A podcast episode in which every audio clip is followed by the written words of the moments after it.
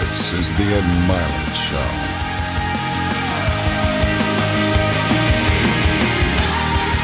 Welcome back to Max Out, everybody. I'm Ed Mylett. I'm fired up because I was at this guy's show last night. It was the best live concert I have ever been to, and you need to own that Let me compliment. get the, let me get the wallet out here. Uh, It was cash leg- going here. I, it I was got- legit. You got eleven dollars. Eleven dollars. That wouldn't have worked anyway. Very rich man. Evidently, these tours don't pay off. But all of you recognize this gentleman Thank on my you. left. Um, we were talking about the stats earlier. He called himself the Susan Lucci of the Grammy Awards, but 14 Grammy noms, like over 30 CMT, CMA nominations, like eight wins, millions of albums, records sold. A lot of and nominations. A lot of noms. King lot of noms. A lot of wins too No, that's some wins. and and um, and my favorite artist and becoming my friend. So Thanks, this man. is this is Dierks It's Bentley. a pleasure to be on the show. I've, I've seen the background. I've you know, watched a lot of the, the, the podcasts and videocasts, so it's nice to be at your, Great your spot here. And uh, uh, you know, I don't know if I can hold up to some of the previous interviews you've had, like Rob O'Neill. That one blew me away, but I'll, I'll do my best. Oh, they're gonna love you, brother, because your story's so good. So Thanks, man. Um, what I want to do, probably everybody knows you, but I want to do a little bit of the. There's always like the before and after. Yeah. By the way, I'm I'm, I'm researching you, and it's actually Frederick Dierks Bentley. Yeah. And I thought, I wonder if you went out as Fred Bentley.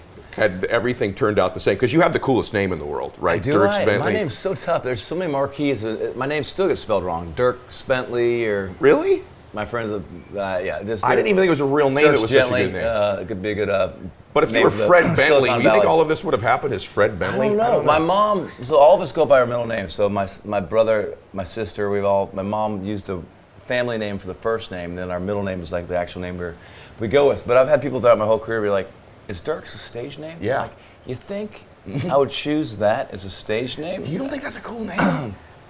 Know if it's cool or not, but it's hard. Dierks I mean, Bentley just sounds studly Buck, to me. Buck Bentley. That's a good country singer name, Buck Bentley. Speaking of that, this is a weird place. We're going to go all over the place, but um, Doug Douglason. What's Doug the sto- Douglason. this- so this is we're going to go all over the place in this interview, but he's got Doug. this like alter ego guy My- going right now. I love now. Doug. Yeah, he's Wh- Where did he come from? So man. We This is uh, Hot Country know, Knights, everybody. If you haven't Yeah. seen this, you have to see this. We, uh, you've been doing this for a long time on the road. It's funny, you get on the road and all, everything's going great and you're having so much fun, but you always reminisce about the old days, right? You're like, man, oh, how much fun was that? We used to play on Lower Broadway for tips and, you know, your car would get it towed and, and just all the craziness that used to happen in Nashville in the old days. And it's like, man, it'd be so fun to go back there and do it again. But you really think about it, it's like, the good old days are good because they're gone. They're fun to look back on, but like, were they really that much fun? Like lugging your PA system through Lower Broadway to, to play a gig. But we loved, we love country music. We love '90s country. I mean, I grew up listening to Alan Jackson, Clint Black, Garth Brooks, Dwight Yoakam, Marty Stuart, all that stuff. So.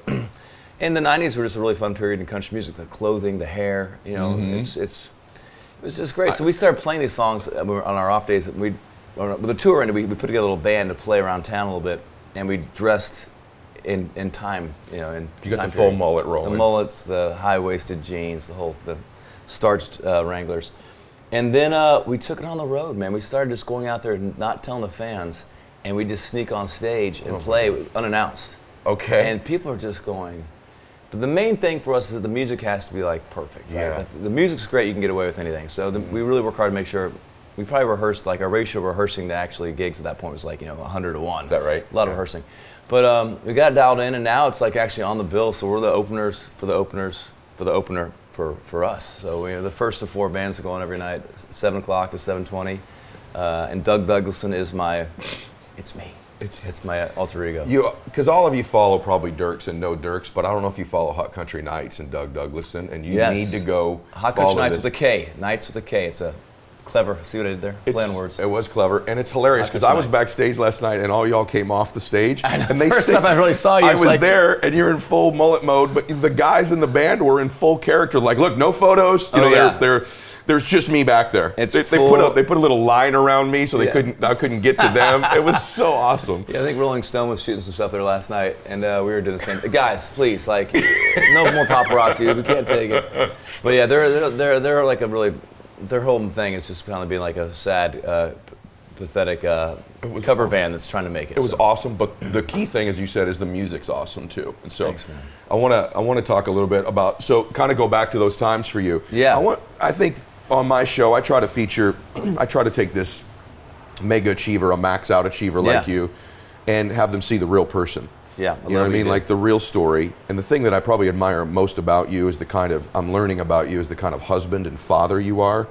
And just the way I've also just observed you treat people. It's your humility. Like you're genuinely one of the most humble, successful people in any field I've met. I admire that about Thanks, you. man. And I think maybe part of that is kind of where you come from. So, um, you, you tell me about your dad, Leon. Yeah. Your dad was older when he had you, number He one, but I was, get the feeling he was a I pretty. got a brother that's 10 years younger than me. So my dad was 62 when my brother was born. You're so, kidding me. Yeah, my mom was keeping him young. My both second second marriages for both my my folks. Um, Whoa. My mom was in a pretty very not very good marriage. Her first go around. My dad's first wife passed away of cancer. So they met um, at different times of her life. My dad was 50, my mom was 30, and I, I think yeah, he was 51 or 52 when I was born, and. Uh, yeah, he's just a great guy, man. Great sense of humor, big people person. You know, he was uh, he just always talking to people, loved all the you know. I I always you always think your dad's one way, but I look back at my dad, like he loved watching like we only had three channels on the TV, we never had cable, but he like any of those celebrity shows, like you know the he was always watching that stuff. He liked Really? that stuff. He liked the, he liked the gossip stuff, but you wouldn't really know that Really? about him. And I didn't know that about him until I started making it as a country singer and he was be, he'd be up on all the latest stuff that's going on in Nashville Come and on, who's really? coming around me. And I'm like Dad it's not a it, it's my dream I'll, let me handle just enjoy Really? it just come to the show and have fun. Don't worry about it. But oh he my mom would tell me stay up late at night worrying about what's going on in the business and stuff and the many nominations I didn't win. Is that right? no. But he they, they, they loved it all. But he was just a great person great guy. Um, you know he's one of those people I learned a lot through just because not through words but just through you never wanted to, never wanted to disappoint him. He's a World War II veteran, grew up in a small town. Uh, you know, just just one of the part of the great generation of people. And That's a uh, remarkable. Your Americans and- dad was a World War II vet. Yeah. I mean, probably. I bet you that's something 80% of the people don't know about your dad. Yeah. But he was sort of a part of some kind of defining moments. I want you to picture little Dierks here, everybody, not this guy in front of you know millions of people. Because it'll give you hope. Number one, if your life isn't where exactly you want it right now, like everything's not in order, and you're going to see where he was to where he's gone, I think it's going to blow your mind. I think it's literally going to blow your mind. Um, and then for some of you that have children that maybe aren't Do lives ever get in order? I mean, that'd be great. That's a great question. Has it ever in, worked in out? s- small moments of order. I think you're always fine tuning, right? You never I- stop. I Yeah, do. That's why I'm here. That's why I listen to you. That's why I'm here. I'm always trying to tweak it and get it a little Yeah, more worked out. so am I, by Yeah. the way. I'm clear, clearly a work in progress. Yes. Some of you might even have teenagers that are a little bit not on their A game. Your parents sent you to boarding school. I did. Did you need it? I did. What was going on? And what happened when you went there? I mean, I threatened to run away. I had friends' parents that were going to let me stay at their place and not go. I mean, I had no desire to go to New Jersey. Um, I, you know, eighth grade was eighth grade was a great year. I went to middle. Uh, you know, I was in this public school in Ingleside Middle School, and uh, it was just such a great year. It was like you know, passing notes between every class with all the girls and the fights. There was always some fight after school every day, and just like all the different characters and types of people packed in this uh, seventh and eighth grade. I met my wife there. I know you met your wife in the Yeah. in hi- high school or Yeah. Yeah, we so did. it's like junior high and um, it was just uh, it was unbelievable. You know, it was just such an amazing time. But it was also a lot of partying. I mean, I think I partied more in eighth grade than I did you know the first few years of high school. Oh man, we were every day after school. There was something you know, drinking, people smoking before Hmm. people before class, and uh, it was just it was it was a lot of fun. Hmm. And uh, my mom, my sister. Uh, had gone to Culver Military Academy for, for Hmm. camp and ended up going there for high school. So I think that's where my mom got into this whole idea of like Hmm. maybe sending us off to be fixed. And so yeah, she kind of said you're going to you're going to go away for high school. And, uh, and Did uh, it fix you or not? Well, it's where I, you know I got out there. I was in New Jersey. I was the only kid from Arizona out there. Made some great friends. Uh, I kind of, I kind of, I'm like like you in a way. I'm a chameleon. I make friends. I just can fit in kind of anywhere. I feel like and I'm going to make friends no matter where I am. And I feel like my whole life I've been a little bit of a. I have a lot of friends, but I don't have a necessarily like one super tight overall group. I just have a lot of great groups I get to part, get to be part of. And some of those friends from that school still have those friends around, and that's really where I got into country music. So it was a great experience. I was out there, kind of yeah, a lonesome feeling, just being away from everybody. And I mean, as far as my dad goes, there is some sadness there because I was 14, 14 you're kind of gone. You know, I'm from Yeah. Arizona to New Jersey, and so from that point on, the time I really only saw my parents or my and my dad before he passed away was through, you know, Christmas vacation Really? or spring break, and uh, I was uh, pretty busy in the summers, but. But they, I mean, it's the nicest thing I think you could do for your kids is to give them wings and go go That's chase, a- go find your own life. You know, go, kind of significant move, though. Big right? move, yeah. So you, It's not Merle Haggard and a, you know growing up in a Right. boxcar. It's a little different type of way of getting there, but it's the same idea of just like kind of being on your own and and uh, being totally rooted from you know pulled out from your roots and where you were from and uh, kind of trying to figure out what, what what this world is and what you're trying to do there. I wonder if it dawns on you. I don't think it does. Like who, what's happened here? Because you're in the midst of doing it, right? I don't, you know, oftentimes, very rarely, whatever the good fortunes are that have come my way. Yeah. I don't know that it dawns on me. You know, what the hell's going you, I mean, I, I don't think. I mean, I think that old, you, you and I were talking off camera about Mm. people who've influenced influenced Mm-hmm. us, like Tony Robbins, obviously your show. Um, I have a lot of a lot of friends out there that have, have been successful. My friend uh, Blake Mycoskie from TOMS Shoes. He's Mm-hmm. a, a guy that's always looking for ways to you know how to just get better at what we're doing. And uh, you know, I think when you do that, you spend a lot of time in the present. You don't spend a lot of time in the past. I rarely, unless like doing an interview like this. This is only their third podcast I've ever done. Thank you for doing it. Oh man, this is uh, probably be my last one. This is I feel like you can't you can't why- go out on top. um, but it's like how do you you know it's like I don't spend much time reflecting on that stuff. When you do, it's kind of scary. You know, it's like you get into something. I'm sure all your businesses. It's like you look back on it now. It makes there's a lot of there's a linear line. You can see how it all worked Yeah. out. But when you're on the other perspective, looking forward, it's I look back on that now and think like the kid that was playing those bars and doing all those gigs. I never, I was I was always present in those times. Uh, It doesn't matter where I was playing a casino gig at two o'clock in the afternoon, sun's beating down. I was having fun. I'm playing a gig. This is amazing. So I never really. But looking back on it now, it's like, gosh, I can't believe all that stuff actually worked out. What was I doing? Kid from Arizona. Right. Parents have no musical uh, abilities. Uh, I chose to be a country singer. I wound up in Nashville. I it's all very um, it's yeah it's kind of scary to look back at so i like being in the present moment and uh, you know you, focus you said it to me last night. I think it's like a running theme with you is trying to be more present. I think it's Yeah. one thing I want to do. I always kind of try to pull out little lessons. I Hmm. think I just gave a talk yesterday about this, just oddly that you're saying, and I was in Ohio. I don't even know where it came from because it wasn't in my notes. But I was talking about how most achievers that I know are present, or actually maybe even looking a little bit forward. yeah And most people I know that are struggling in their life, if they were really being honest, are running an old story.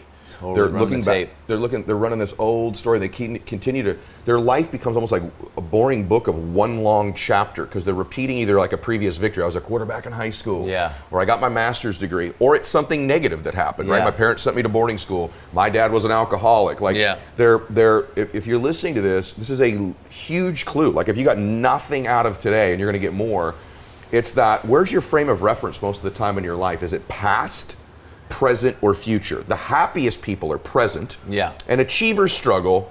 Most achievers struggle with becoming present because they're looking forward all the time. Yeah. And most people that are in pain or are not achieving at their maximum potential are in a past frame of reference. totally So this is something That's really huge uh, for most of it. It's why actually when I do the show, it's difficult for achievers to go, okay, I'll go back for you because you're asking me. I'll tell you my old story. right But right, it's kind right, of right. uncomfortable, Yeah. awkward, It's- and, and it's kind of not really I mean, it's relevant. It's- it's- relevant to the listener, but not relevant to you. That's Yeah. really. I mean, all these stuff you said there. One's like you know, I think about uh, a friend of mine, Jessi Alexander, with the song "The Climb" for Mm. uh, Miley Cyrus, and that song is all about enjoying the climb. It's not about the destination. It's about enjoying the climb. Mm. Climb. Right. So that's a big thing for probably for overachievers.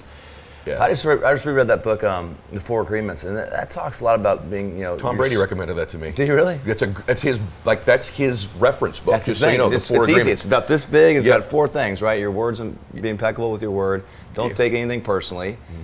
Don't make assumptions, and always try to do better. Those are the four things. Yes. But in the early part of that book, it talks about being your story. But and I haven't been through nearly what so many of your Sure. listeners have been through. There's so many traumatic experiences, especially for a lot of women out there. I, I can't imagine what that's like. Yes.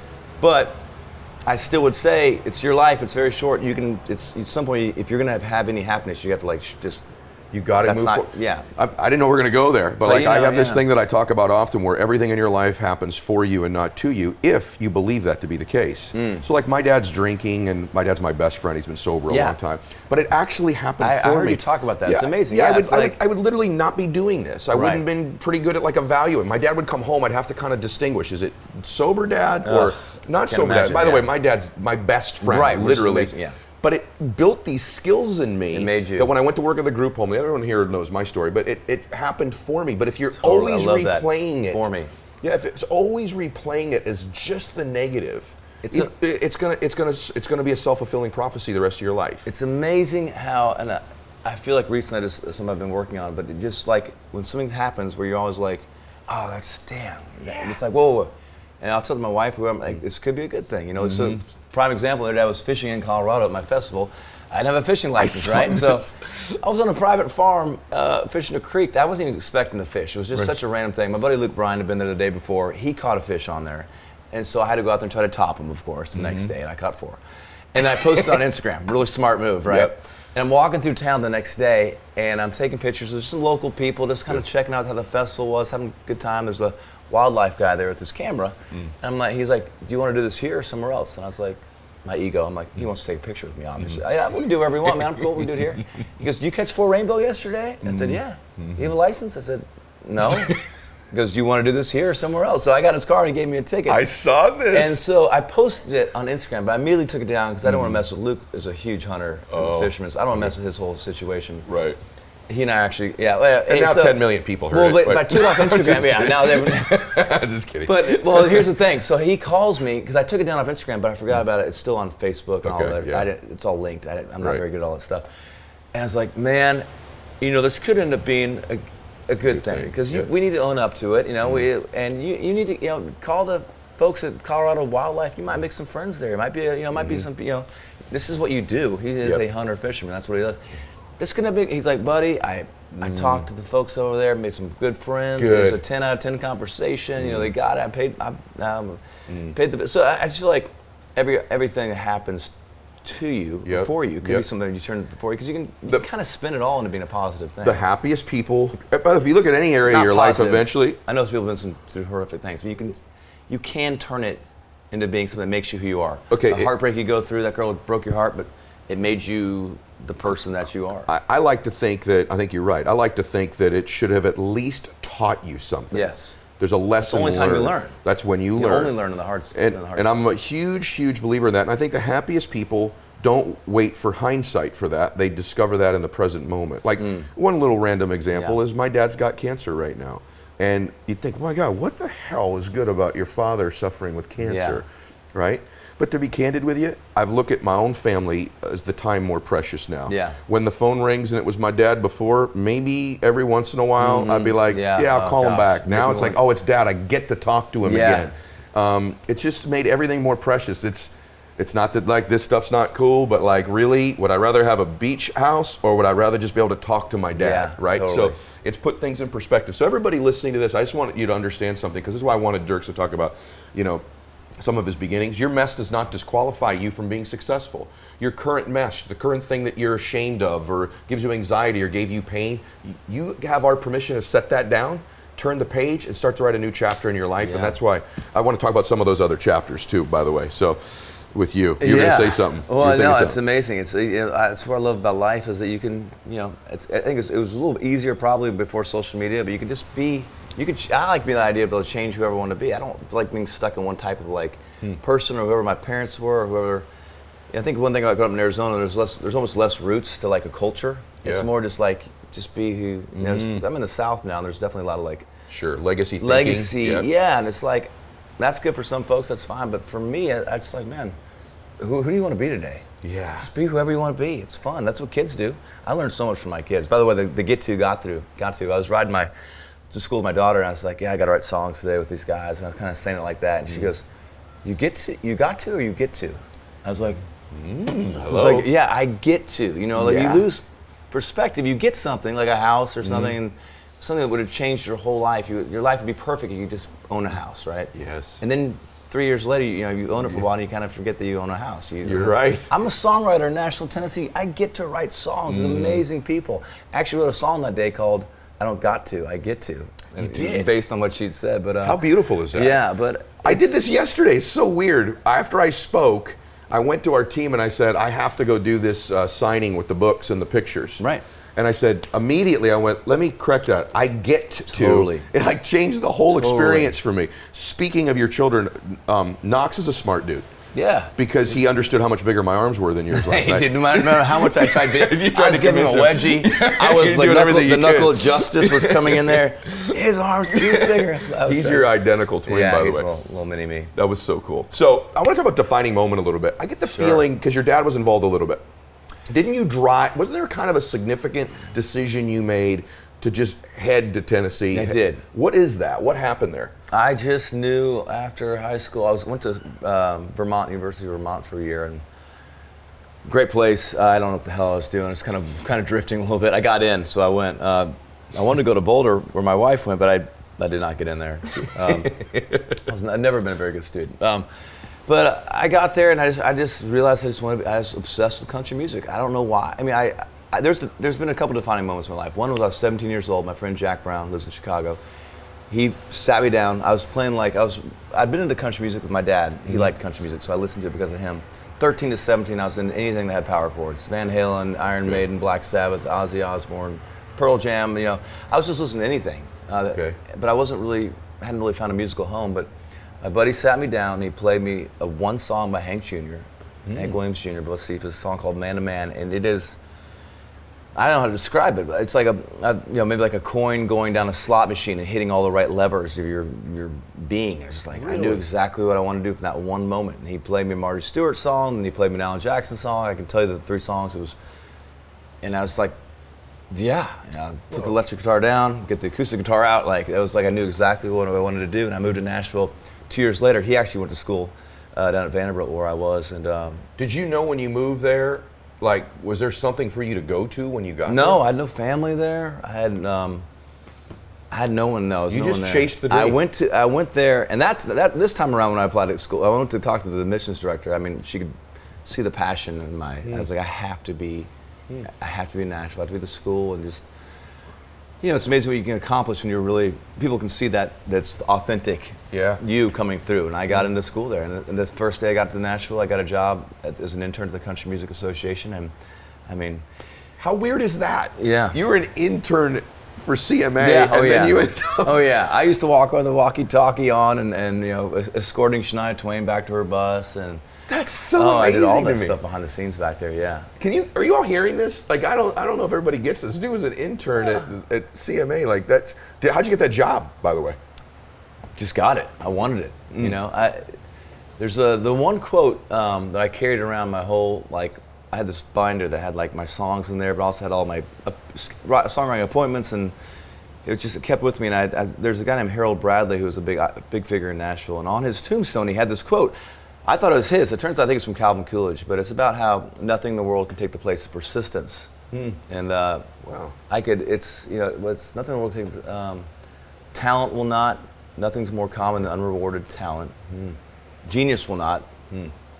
Unrecognized genius is almost a proverb. Education will not. The world's full of educated derelicts. Listen to you. Persistence and determination alone are omnipotent. Omnipotent. And um, persistence has just always been like my thing. I think I'm not the best singer by any means. I'm like really not that great of a singer, honestly. I'm like I don't even know what you're talking about. I can okay. find a note and put a lot of air behind it, and I have some gravel to my voice, and I'm like, I'm a good bar singer. You know, there's some unbelievable singers uh, out there. They're on TV. They're all over Mm. the country. I mean, it's kind of like the lottery. You have to be present to win. You have to be in Nashville to, to do this, right? So that's Mm. just step one, and then uh, you just got to be persistent. But it's easy to be persistent when you are afflicted with a love of something, right? And I just loved country music, and my love. buddy, yeah, it was more than a, a desire. It's like it's an affliction. Like I can't help but like listen to this music. I love this music. I have to get to Nashville. I don't have any friends there. I have any family there. I don't know how it's going to work out, but I've just got to be there, and I don't know how this is even going to work out. But I just love this music so much, and I'm such a fan of it. Still am. And uh, I've, ne- I've done a lot of shows. No one's ever said that. Afflicted with the love of something. oh That's man, good. Trademark that. We'll write that. That was good. no, I, I, Thanks. I think sometimes also people that are successful take for granted things they're good at. Like one line, I don't care if it's like a football player, a business woman I've had on the show or whatever, is the, and you did it. Like they're very comfortable stepping into spaces, buildings, environments that they're ill prepared for. Like they Yeah. have a threshold where they're like, I'm just going to get in there and then I'll figure it out. Yeah. Right. And that's what you did. You got in the car, you went to Nashville, you just like, you, you know, you Vanderbilt, you just like stepped in there, you'd figure it out. Yeah. Whereas most people go, I have to be completely prepared. I have to know everything. I have to have everything lined up. Then I'll take a step. That's amazing. Um, you know Sadhguru, you ever Sadhguru? He talks about that. He was getting ready to speak somewhere. I go, "You going to prepare for it?" He goes, "No, I, I just show up."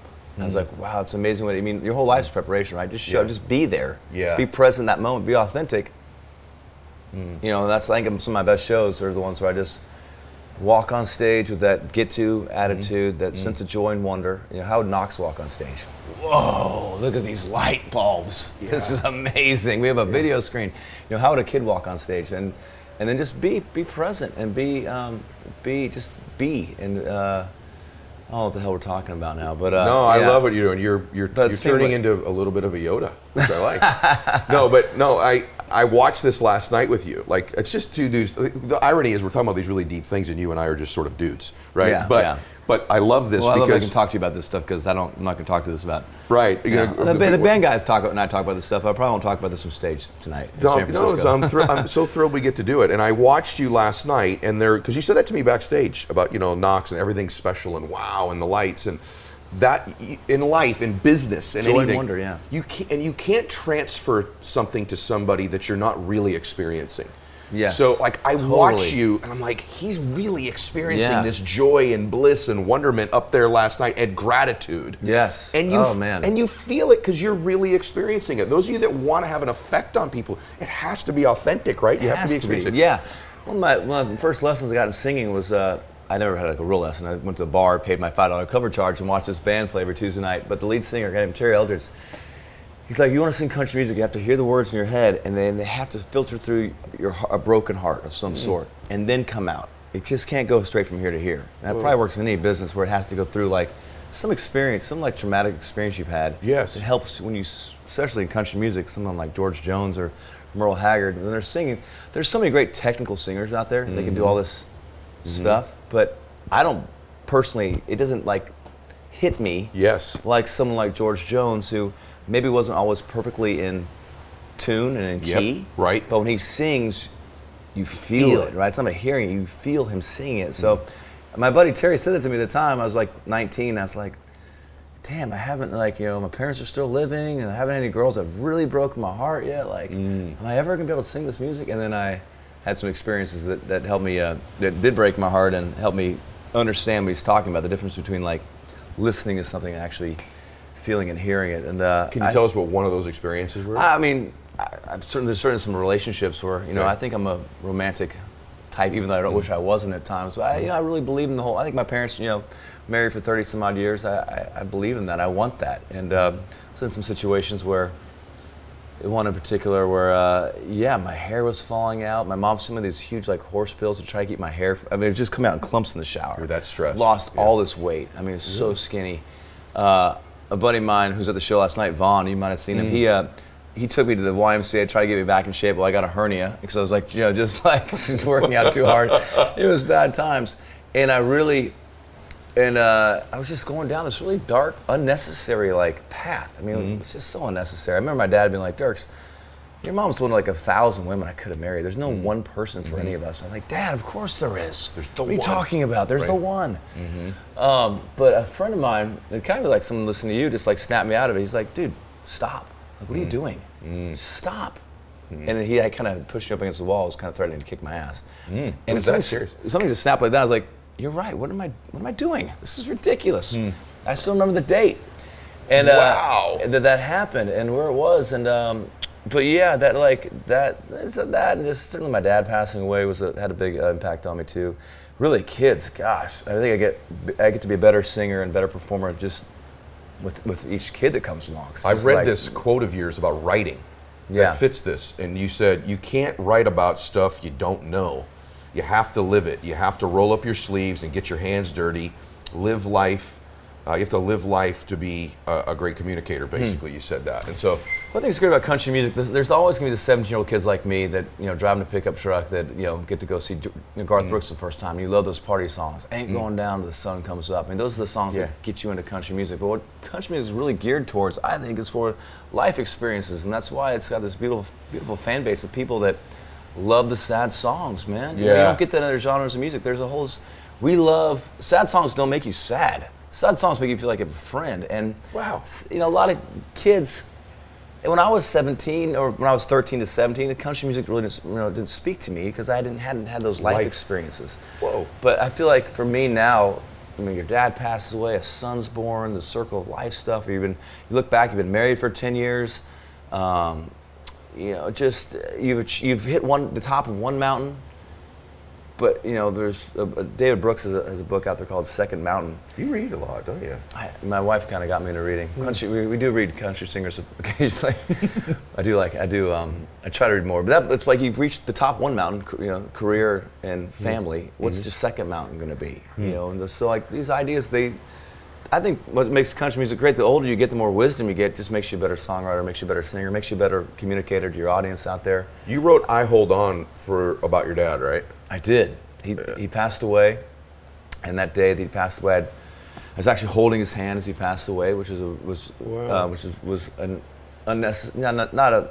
It was not overly important me, for me to be there because I know it's such a chancy thing to be there when that actually happens. But I've been thinking about holding his hand and how much I looked at my dad's hands in general. He uh, he always had a Timex Ironman watch, and uh, his hands could do anything, right? My dad was like the generation that could fix anything and do anything with his hands. And I was just thinking about. I was driving around Phoenix thinking about him and um, drove to this church we used to go to, and then and um, and I still have the same truck that he and I drove to Nashville, and we drove out a 1994 Chevy truck, which finally just put a new stereo in after it's it's running great. And uh, I was like, why do I hold on to that truck? Why do I have his watch? Why do I why do I hold on to these things? And uh, I wasn't trying to write a song. I was just trying to answer some of those big questions that come when your dad passes away.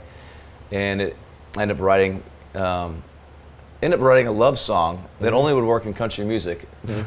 because it's about it's a love song about how you hold on. Why do I hold on to this old beat up truck? Why do I ha- why do I keep this old beat up guitar and use those two analogies to explain to your wife why you'll never leave her? it's like that would Yeah. never work in like any other genre Right, music. It's like, right. what do you mean uh, you're comparing me to an old beat up truck? Truck, right. But uh, country fans get it. But yeah, it's- it was actually my biggest song. And honestly, in a weird way, have whatever you believe in, when my dad passed away, like my career took a whole nother, like it, it actually began to really work. So Unbelievable. He's up there do, pulling some strings for me. I feel like. That's beautiful, bro. I uh, very few songs. Uh, I don't know affect me lyrically. Yeah.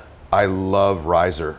Um, I think it's one of them. I just all of you, even if you're not a country music fan, like if you go read some of the lyrics this man's written, like they'll they make a difference. It's actually don't. And I know you're gonna slough it off as you know you'll be humble about it. I'm not gonna be humble about this one this is one of the songs I didn't write. Okay, you so didn't I can that, brag okay, on this okay. Bra- I love this song. The- like uh, it's like some of it's like poetry, right? Yeah. But like that song gives me. I'm serious. I play that song literally when I'm going through It's difficult things. It's a song. trigger song for me. Music can be a trigger, by the way, to change your state. We Oh, all know man. that. Yeah. You hear a song from your childhood, it takes you back to that moment instantly. Music can do that to you.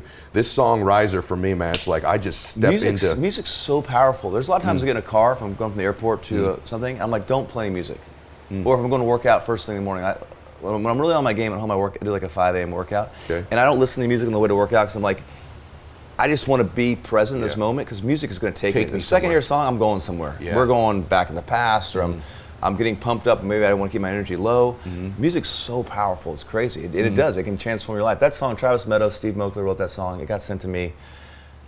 I was like, whoa, this is like who I want to be. This, Yes. Actually, I still have some of the ink on my hand last night from the guy I dedicated that song to. His wife had passed away. And uh, I dedicated that song to him because that's that was their song. Um, I always meet people backstage that inspire me when, before I walk on stage. Uh, those meet and greets are so important for giving me the fuel to walk out there and, and give the show context. But oh man, what a great song! I became the corner. I named the album after it. the album was called the Riser, Riser, album, and yeah. uh, so yeah, that's there's some people in Nashville, you know, that they write songs every day, Yeah. and there's I go and try to hang in there with them when it's time to make albums, but I'm always just what percentage do you write versus songs that some someone albums else? I've written the whole album. Okay. A lot of maybe too many albums. I've written too many of my own songs. It's hard to tour and also be a great songwriter. And there's sometimes I feel like I've written too many songs. Uh, I, it's probably 70-30 I write. You write. Yeah, but Burning I mean, Man, you did not write. Burning Man, I did not write. Unbelievable lyrics too, right? You agree with me on that? That song's unbelievable. I had that song for uh, Luke Dick.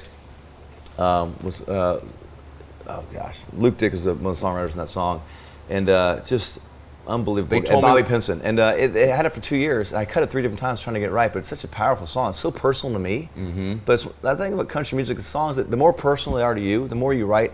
Look at Taylor Swift. She writes songs with a guy's name in them. You know. Yeah. I know my publishers have told her like, hey. Make it. Don't put it. Don't put Right. Ned's name in there. Right. Nobody knows Ned. She's like, well, that's who broke my heart, so that's what I'm gonna write about. The more personal you make it, it's amazing the more universal it becomes. So like songs like Riser, Burning Man, they're so personal to me. You they release them out to the wild, and people make that that becomes woven into, into the thread of their lives. But I read when they wo- wrote that song, they wanted it for you. I think They- so. they- I've been, I've been writing with those guys. I wrote with uh, with Luke Dick a lot for my record, and uh, my thing's like, listen, if we can write songs together, great. If you write something of me and mine, please send it to me. I don't care where it comes from. I'm trying to make, just like, if you could, writing a book, if you could, you know, have people write certain chapters, you're, I want to make a great album. Yes. I'm not so necessarily like I don't want credit for the, each song. It's not about that. It's about making a great body of work. And if I could borrow some songs from people to help say what I'm trying to say, instead of just trying to draw from the 70 songs, all right. If I can draw from three, four thousand songs, I'm gonna make a much better album. Yeah, and they and you own them to half your life you struggle, half your life you fly, half your life you're making trouble, half your life you're making it right. One day I'm the exception. Most days I'm just like most. Some days I'm headed in the right direction, and some days I ain't even close. Like this I stuff. mean, it's so good, It's right? so true. It relates to everybody, all of us, man. Dude, it's so good. I such a love your music. song. Thank you, man. And I'm not. I everyone knows me pretty well. Like I love songs that make me feel something, and your songs make an impact on me. That's why I told you last night was the best live show I've ever been to before. A couple you. quick things. I, I just wrote some questions. I wanted to ask you myself. Yeah. So not like oh stream Oh, of consciousness. Yeah. Are you gifted or are you skilled? Meaning, were you born with a gift for this, or do you think you've developed a Oh, skill? it's definitely all all skills. It's like even when I play like a guitar, I mean it's it's all it's all muscle memory. I wish I could tell you about. I actually took a theory class and had to drop out. I don't understand how it works. I don't know, hmm. and I'm di- I'm one day I'm not giving up on. it. I'm still a student. I, I played mandolin. I love playing the mandolin. It's hmm. like my kind of go-to like instrument. I'm trying to learn how to get better at. But it's all I've had to just like take a round peg and hammer it into a square hole and just like you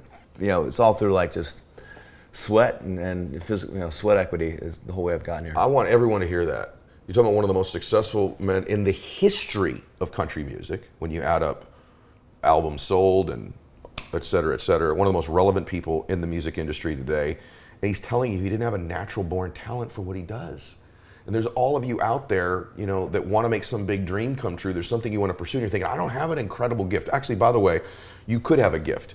Part of that gift could be your ability to just be available. I just did a video on this. But one of the best abilities is availability. Just Wow. keep, you're a grinder. Love that. Like you, this dude grinds. Like he works his ass off. Has worked his ass off. Picture this: at his level, he performs three times a night at his shows. Right now on this Burning Man tour, Yeah. he plays the first one like that acoustic set. Right, you yeah, play that. 30 minute acoustic set and uh, play mandolin, uh, which is great. I, yeah, I just and I do it the Hot Country Knights at seven, and my Yeah. main show at 9:30. But Come on. you know what I do, and this might be help, interesting for your listeners. Yeah. But the worst part of your day, or the worst part of your set list, or whatever it is, I always try to take that worst part and make it my favorite part. So that acoustic show I do at 6:15, it used to be me alone with a guitar. I'm a band guy. I like playing. I like playing music. Me, music is like people playing music together. Okay. Alone on the guitar, I can do it, but it's just not really fun for me. I don't. Okay. I'm not that great of a guitar player. It's like. So I used to do it alone. Six fifteen. There's it's all. It's, if, you, if anyone wants to come out, some extra money, you get food, drinks, and you get an acoustic mm. performance, right? Mm.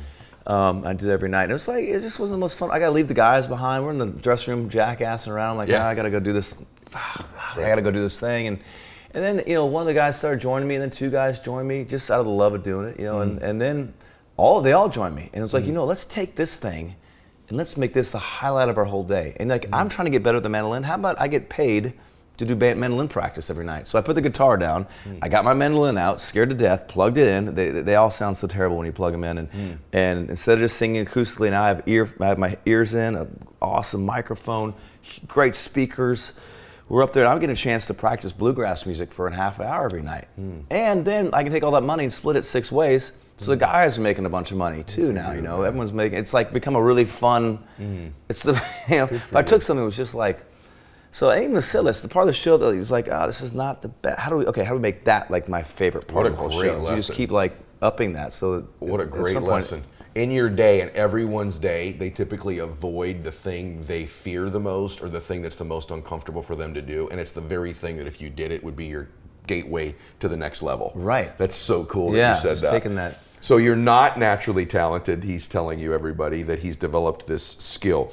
I got a question for you. I've asked a few guys at your level when they're. Are you afraid you're going to lose all this?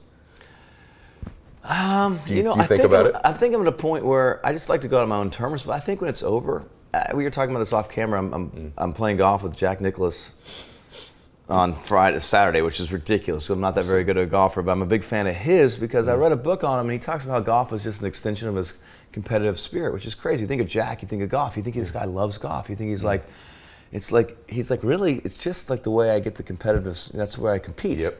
And he's like, so when I stopped being competitive at it, it wasn't hard for me to walk away from it. Hmm. I think it's the same thing for me with music. When it stops being, it's it is a. I mean, Nashville's a great community. We're all such a good. It's such a cool community compared to like the LA music scene. So I hear, because everyone is supporting each other. These award shows, we're all like, hey, if, Hmm. I you can know, tell. yeah, it's like. Which he's hosted, by the way, which you did great. Oh, But- thanks. I got replaced by Reba, which is uh, that's pretty good. I don't feel too bad about that.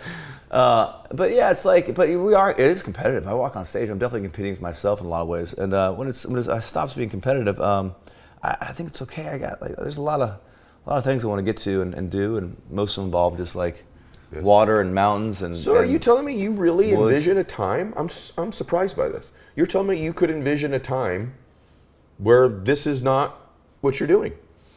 Really? I mean, I hate to put anything out there because I'm a big believer in manifesting Yeah, so- stuff. So I hate to put anything into the universe and like it have it come true.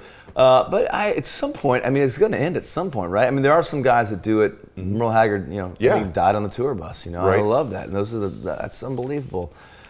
Man, at some point, it's gonna. I mean, hopefully, you can do it on your own terms. Where like George Strait's doing it, you know, certain number of shows a year, and Mm-hmm. still has a whole other situation going on. But it's funny. I don't know. It, it changes so much. I've had guys leave the band because they want to be with their kids, Mm. and then their kids like a year later, like, Dad, when are you going back out on the road? And they're like, Yeah. I quit to be here with you. What are you You. talking about? Right, right. You know, my kids now, it's, it changes where I asked Evie, my 10 year old, like, hey, when do you think I can slow down and retire? What do you think? And she goes, how about 2088?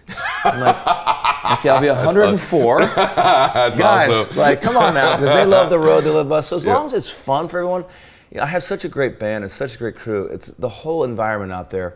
Um, you know, anybody, if you're backstage at my show and anyone walks by, they're going to say hi, they're heads up. Like, it's such a great community. I, It really is. we built that up. I'd hate to ever lose. That's I, I'm worried more about losing that. Yes. Than about being on stage and having my ego fed by you know. But I do have so much fun on stage. Nobody. I don't think anyone has more fun doing what I do nightly. The three shows, being on stage. It's like not. I don't want to overextend our time here, but I have some friends that do. Um, I've been in these great. I mean, I, I could probably use one, like a therapist type retreat situation to Yep. really dial it in and break it down and bash it all out and figure it out. And I, I would love to do something like that. But if you look at my daily, my everyday, what I do, Mm-hmm. I mean, Wim Hof, the, the water guy, he talks about one of the great reasons about getting an ice bath is because it sucks. Yes. And you should do something every day that sucks, right? Yeah. It, do something that is just not fun. Yeah. Like something you have to do. Do I look forward to tonight, like the physical exhaustion of singing three shows and, and all the meet and greets and all the information I'm taking about somebody's son died in Iraq and Mm-hmm. this song is did that and it's just there's a lot to go through. It's like facing a mountain. It's like it's like there's a marathon I have to run tonight. I'm not necessarily looking forward to it. yeah. To be honest, I know what you mean. I could just stay here and be pretty happy the rest of the day. I but, think it's one of the most honest things anyone said on my show because I'm the same way. But let Yeah. me tell you what I watched with you last night. Because a lot of people, if they strip their BS away, Yeah. exactly what you just said is true. Exactly what you just said. And I'm that way too. If I'm being really honest, there's times that I'm flying to go do a speaking and I'm like, like I would Yeah, yeah. rather really be there, right? But and and th- but something happens Yeah. when I get there. Yeah, Go your ahead. feet touch the ground, and it's like electricity comes through you. Yes. It's like, it's just like running. My wife's a runner. She, I can't run very well, but she can run a Mm. marathon. But I can imagine when I've done when I work out, as you know, like the, Mm. the first couple reps. But then something, the chemical Yes. change happens. Like it, it probably is biochemistry, and It like is. all of a sudden you're like you're home where you're meant to be, and it's like becomes the greatest. You can't imagine life without it. Brother, that was the word I was just going to use. It's your home. Yeah. It's your calling. And Yeah. it may not be forever. Yeah. But when you are when you get somewhere, you may not always want to get there, but when you get there and that electricity affects you, that dopamine kicks Yeah. in, that energy surge happens where you're like superhuman almost. yeah. yeah. It's a feeling. And I don't you- care if it's a sales call, if it's coming home that you're caring for your children, you're walking out on stage to perform or speak like I do, whatever it is, something happens to you and it's home. It's the Yeah. home. It's where you're supposed to be in that moment. Yeah. You weren't supposed to no be matter on the what beach you're in that moment. You know, everyone in my crew, whether Josh Brown who sells T-shirts or everyone does what exactly they love to do. Josh, I've never met someone so excited about selling T-shirts, hmm. and he knows the whole deal, right? Yeah. Like I used to try to design T-shirts and sell them, like they were terrible. Hmm. I found Josh, he's like this guy, this is what he does, and he's hmm. really good at it. But uh, for me, like it's the whole therapy. The whole day is just like so. I get there and I'm. You know, first of all, you usually wake up in a hotel room and you bump into someone doing housekeeping. So right away, you're just like, "Oh my God, I have so much gratitude that I get to like, I'm not doing this all day long." You know, so right away, it's like a level of gratitude from being on the road. Just the people that are, you're meeting backstage doing security and how hard they work, and you know, the caterers, and, and and then you get to you know get to meet all these fans who have gone through horrific stuff, and they're telling you one of their songs changed their life. Yes. And for me, I found meet and greets. I don't, I'm sure the same for you. Is like, the more open I am, the more easier it is. If I go in there trying to be like, if I'm all kind of guarded and like mm-hmm. just trying to get through it, it's going to be a real pain. Yes. You know, my guys have to drag people away. Like Dierks, we, it's like we got to. I'm like, okay, well, I'm sharing the story. So, mm-hmm. but you take all that in, and then I get to go on stage. Well, I get to do a bunch of different stage stuff, but the main show, I go out there and yell and scream and pound my chest and mm-hmm. lose my mind and lose my voice and literally jumping and pounding on my chest and having. And then I go after that. I go sit with five other guys in the band who are all married, most have kids, and we talk out. You know. Whatever we need to talk out, and, Yeah. and then that's just I do it all again the next day. So it's like I- remarkable. it's a it, the indirect effect that the road has, the benefits for me beyond like just totally separate from what people see out front. What it does for me as a person and has created the person I am and how it gives me sanity is, is something people don't see at all. But it's I think that's exists in anything when you get to do something you really can put your whole heart and soul into. Um, it it just it does kind of self correct any deficiencies. If what you're doing every single day never gives you the feeling that you just described, perhaps that's not where you're supposed to be. Perhaps that's not your home. It's not the approach to it. It's when you're in the midst of doing what you do. Is there an energy, a peace, a superhuman quality to you, an enjoyment, a bliss, something in your spirit that feels right while you're doing Yeah. it? That should be the indicator that mm. you're planted in the right place because I know exactly what you mean and it's cool that you admit it because it's not something everybody I love doing this. It's no, there are days that you don't love it, but when you get there and do it, you feel a certain way. Just curious, couple more things. Sure. What do you think you would have done if you weren't doing this? I mean, that's a great question. I'm so eat up with music when I, I I'd, I'd be playing somewhere. I mean, You would be. I'd be I'd probably I'd be probably playing Lower Broadway in Nashville, Tennessee, and that's not a bad place to play now. When I was in Nashville back in the day, there was I mean there was really nothing going on down there. You'd Mm-hmm. take your friends down to Lower Broadway. Lower Broadway is a stretch of streets from Sixth down to the river. It's one street. It's an it's an amazing place now. Mm-hmm. Back in the day, it was just a bunch of old honky tonks, and it was cool back then too for a totally different reason.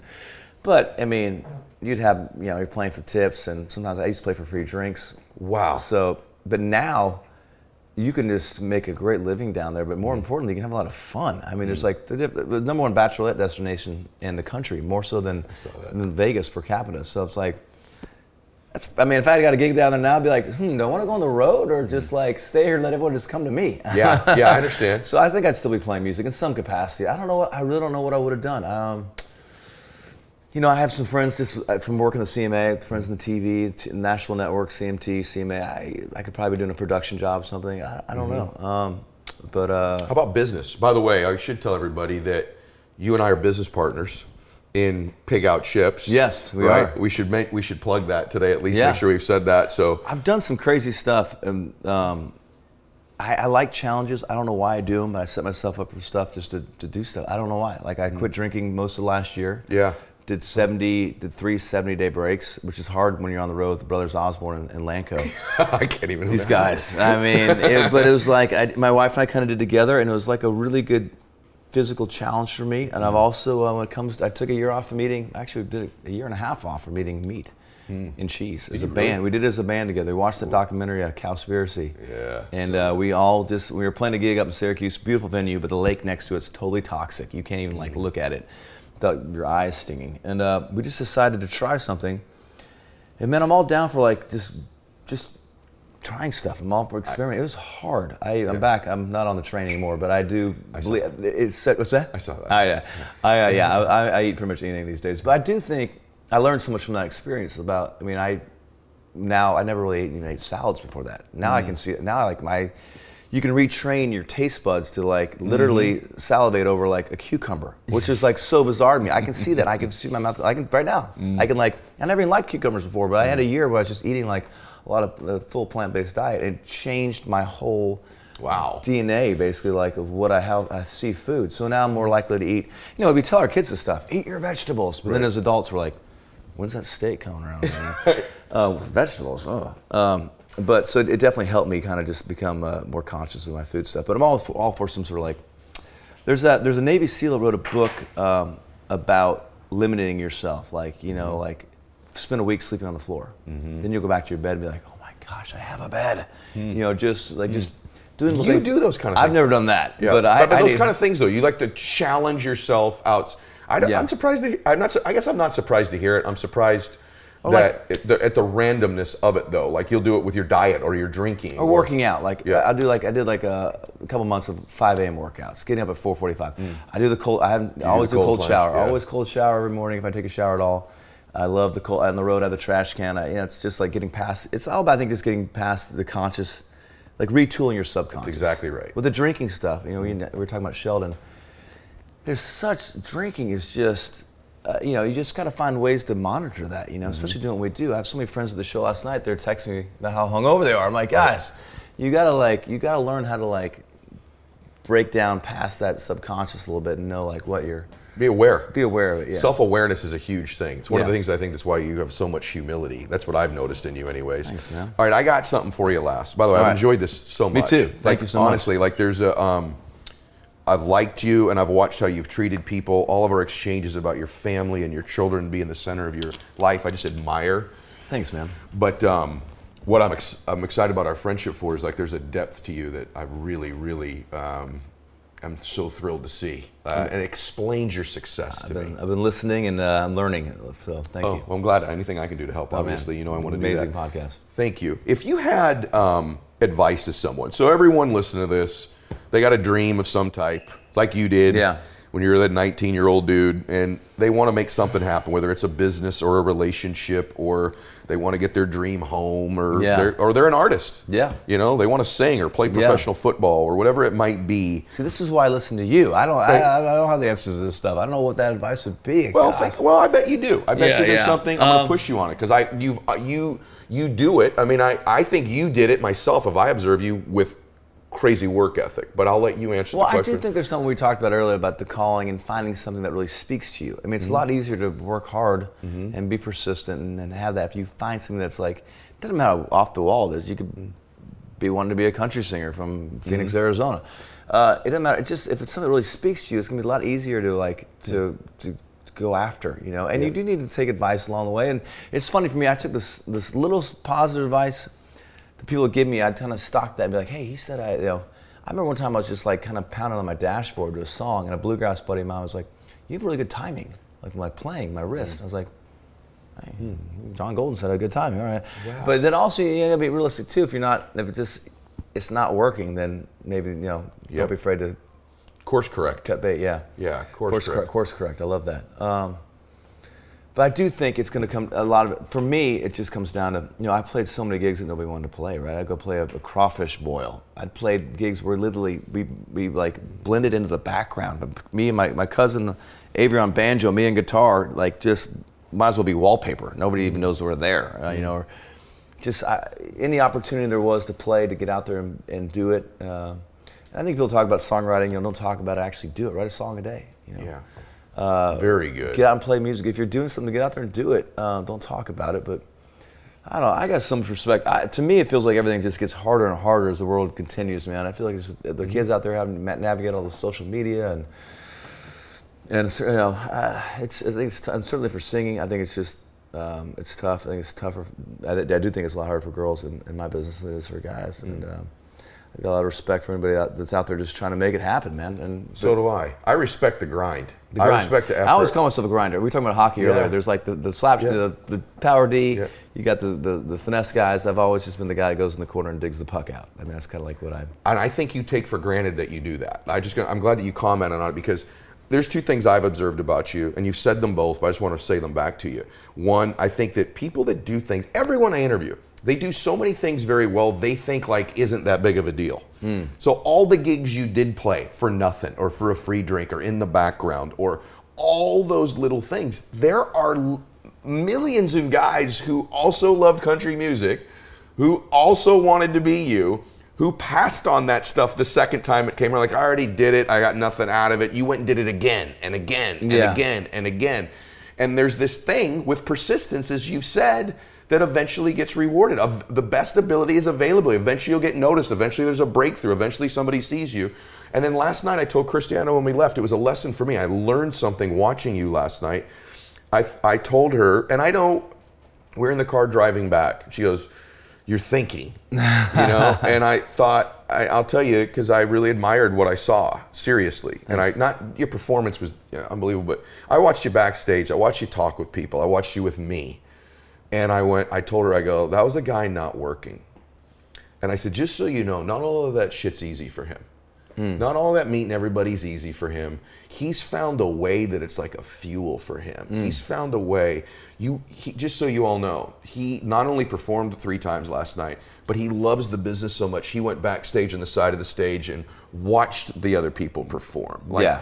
You were in bliss last night when you were there. And I told her, I said, I need to be conscious of being grateful for all of these opportunities I have. Hmm. Because for a man at his level of success to be that grateful and to still work that hard really inspired me. It really well, did. I, yeah, I think I'm just I'm a student of, of so many people out there, and I I, I, I, take what, I, what you know I think I can learn from and try to incorporate in my own life. I think I have a natural love of, of, of just uh, of what I do, and, and I want to share with people. But I've certainly I remember the first time I took my wife to see Garth Brooks, and he um, you know we, we went backstage, and he immediately just shushed me. And I think Matt was it telling you this last night, No. and he's just one knee talking to my wife the whole time. He's like, yeah, good to see you, Dirk. Anyway, so Cassidy, you were a marketing major. I was a marketing major. Mm. On one knee, talking to the whole time. Mm. He goes out there and plays a three-hour show. Mm. We're leaving. She's walking down the concourse. She's got high heels on. Her feet are killing her. And I hear, her go, Dirk, Dirk, did Cassidy have a good time? Like, how do you remember her oh, name after like a three-hour show? It's like little things like that stick Yeah. with you. Taylor has always been so nice to when we go on the road. She's like, you mm-hmm. know, she's just always taking such great care of us. And I say, you just, you draw from the people, and it probably applies to everyone out there listening, no matter what kind of line of work they're in. You just draw, you know, imi- imitate, you know, draw from people that have inspired you, and, and you point. get a chance to incorporate that in your own life. Don't have to go reinvent the wheel. Just like Yep. look for people that are already kind of doing something you like doing, and and, and, and you know, borrow from them. And, Great uh, key. I call it modeling. Modeling. That's exactly right. Why- Brother, brother, why- I had no idea we were going to talk about so many relevant things today. I thought we were going to talk about music. Hey, I did too. And I, I'm thrilled that we didn't just talk about. it's funny because music. music's just the front for the Yeah. whole, you know, for your, for your life. I, I always say like, it's all combined. You know, you can't career, family, all these bits and pieces people try to have. I want to win the overall, the whole thing. You wanna win the whole game. So to me, it's like the career, family. It's just one life, right? So Yeah. how do you get the whole win? On the whole deal, and I think this modeling is a big part of it. It's looking around and seeing people that starts with your parents. You might, you know, some people had a harder upbringing than others. My dad was a great model to start from, and I think from there I've always looked for people that I can model stuff off of and draw from, and and uh, incorporate in my own, own think- life and hopefully my own success. I think you're a good model. Thanks, man. and I picked up some stuff last night that I'm modeling. So thank Good. you. For, thank you for today. This is one of my. I'll be honest with you. Um, pleasantly so surprised with what we talked about today. take that, man. I'm really grateful for it. Thank Thanks, you so dude. much for being here, brother. Thank you. We can do it again tonight if you want to come to San Francisco. I would love that. I might jump on the plane and come, Come watch on, you. let's go. Hey, everybody. I hope you enjoyed today's show. Um, obviously, I want you following Dierks on his social media on uh, on Instagram at Dierks Bentley. And I want to remind you on my Instagram too. Every day we run the max out two minute drill. When I make a post every day on, on Instagram, when I make Yeah. that post, you got two Comment. minutes. Make a comment. Get that comment in there, folks. You make that comment. We do a drawing every day. If you make a comment in the first two minutes, or if you make a comment on other people's comments, or third, if you just make a comment every day on every post, we pick winners every week on Sundays. We announce them. You get rides on my jet. You get my book. You get coaching calls. You get max out gear, all kinds of cool stuff. And I'd love to help you with your life by picking you as one of the winners there. Maybe get a coaching call with me. So make sure you're engaged in my Instagram every day. I hope you enjoyed today's show. Tell people about it. God bless you. Max out your life.